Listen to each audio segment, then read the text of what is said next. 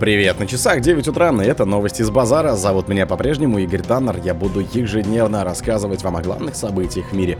Да что в мире, в России. Посол отметил нацеленность России и Индии на диверсификацию торговли. Абрамченко ответил на вопрос о последствиях закрытия границы с Финляндией. Эксперт рассказал, как защититься от мошенников в социальных сетях. Израиль хочет взять под контроль коридор между Египтом и Газой, пишут СМИ.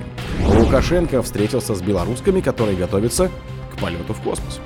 В США стартовала ракета «Вулкан» с аппаратом «Переграйн» для посадки на Луну. Спонсор подкаста Глаз Бога. Глаз Бога это самый подробный и удобный бот пробива людей, их соцсетей и автомобилей в Телеграме. Посол отметил нацеленность России и Индии на диверсификацию торговли. Москва и Нью-Дели нацелены на диверсификацию двухсторонней торговли, заявил посол России в Индии Денис Алипов на конференции клуба «Валдай» и фонда «Виви Канады». Мы нацелены на диверсификацию двусторонней торговли и исправление ее огромных дисбалансов, создание благоприятных условий в области взаиморасчетов, платежных систем, страхования, логистики и стимулирования дальнейших деловых связей, приглашение индийских частных компаний для изучения емкого российского рынка и использования его неиспользованного потенциала, сказал он.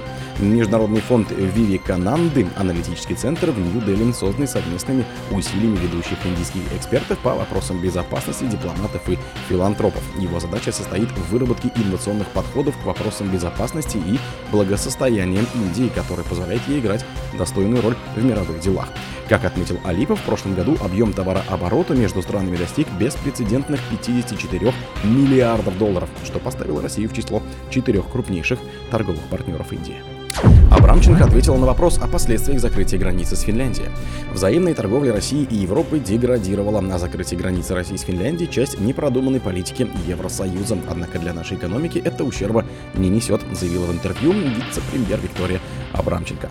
Это непродуманной политикой Евросоюза, а для нас она никакого ущерба не несет. Наша взаимная торговля с Европой просто деградировала. С Финляндией у нас взаимная торговля меньше 1 миллиона долларов, ответила она на вопрос, как закрытые границы с Финляндией может отразиться на поставках российской продукции в другие страны.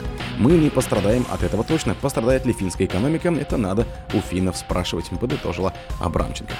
Финляндия с 9 ноября прошлого года начала вводить ограничения на въезд из России на фоне неконтролируемого потока беженцев из третьих стран. Сначала был запрещен въезд на велосипедах из России на трех юго-восточных пропускных пунктах. К 24 ноября остался всего один работающий пограничный пункт, самый северный КПП. Эксперт рассказал, как защититься от мошенников в соцсетях. Профили в социальных сетях стоит делать закрытыми. Также лучше не делиться в них большим количеством личных данных без необходимости. В том числе не указывать настоящую дату рождения. Это усложнит жизнь мошенникам и поможет защитить свои данные, сообщил руководитель Российского исследовательского центра лаборатории Касперского Дмитрий Галов. Если мы говорим о цифровой приватности и о защите от злоумышленников, то ключевое правило – не упрощать жизнь мошенникам и недоброжелателям. Для этого стоит обратить внимание на несколько аспектов цифровой защиты. Профили в социальных сетях лучше делать закрытыми и добавлять друзья только тех, с кем знакомы. Не делитесь большим количеством личных данных без необходимости. Например, можно указать дату рождения близкую к реальной, а оставлять пустыми поля для дополнительной информации, если их заполнение не обязательно, объяснил он. Израиль хочет взять под контроль коридор между Египтом и Газой, пишут СМИ. Израиль предложил Каиру установить вдоль коридора между Египтом и сектором Газа датчики и предоставить право посылать наблюдательные дроны в случае их срабатывания, сообщает газета Wall Street Journal со ссылкой на высокопоставленных египетских чиновников. Израиль предложил установить датчики вдоль филадельфийского коридора, участка подконтрольной Египту земли на границе с Газой. Израиль также предложил непосредственно предоставлять уведомления в случае срабатывания датчиков и право посылать разведывательные дроны в этот район, говорится в сообщении издания. Как считает Израиль, Израиле палестинское движение Хамас использовало коридор для ввоза через туннели оружия и людей. Таким образом, Израиль хочет, чтобы его заранее уведомили о возможных попытках восстановить туннели. Лукашенко встретился с белорусскими, которые готовятся к полету в космос. Президент Беларуси Александр Лукашенко провел встречи с белорусскими, которые готовятся к полету в космос, сообщает в субботу «Спутник Беларусь».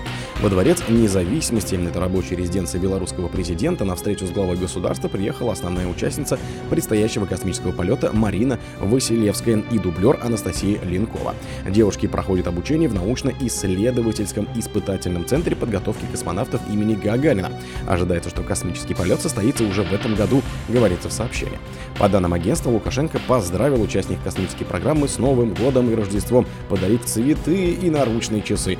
Вдруг время перепутаете, но я установил точное белорусское время, с юмором ответил глава государства. Ну так что, полетим или передумали, спросил Лукашенко. Девушки уверенно ответили, что планы остаются прежними и полет в космос обязательно состоится. Но мы вас будем ждать здесь, сказал Лукашенко. В США стартовала ракета «Вулкан» с аппаратом «Переграйн» для посадки на Луну. Старт ракеты с космодрома на мысе Канаверал был дан в расчетном 2.18, это в 10.18 по Москве. Это первый испытательный полет, создаваемый с 2014 года ракеты-носителя. «Вулкан» должна прийти на смену используемым УЛА, сегодня оснащенный российскими двигателями. В своем первом сертификационном полете «Вулкан» должна вывести на высокую эллиптическую орбиту разрабатываемый частной компанией Астроботик по контракту с НАСА аппарат для посадки на Луну «Переграйн». Ожидается, что аппарат, оснащенный пятью исследовательскими инструментами, инструментами НАСА совершит посадку в районе Синус Вискоситатис Луны 23 февраля. О других событиях, но в это же время не пропустите. У микрофона был Игорь Таннер. Пока.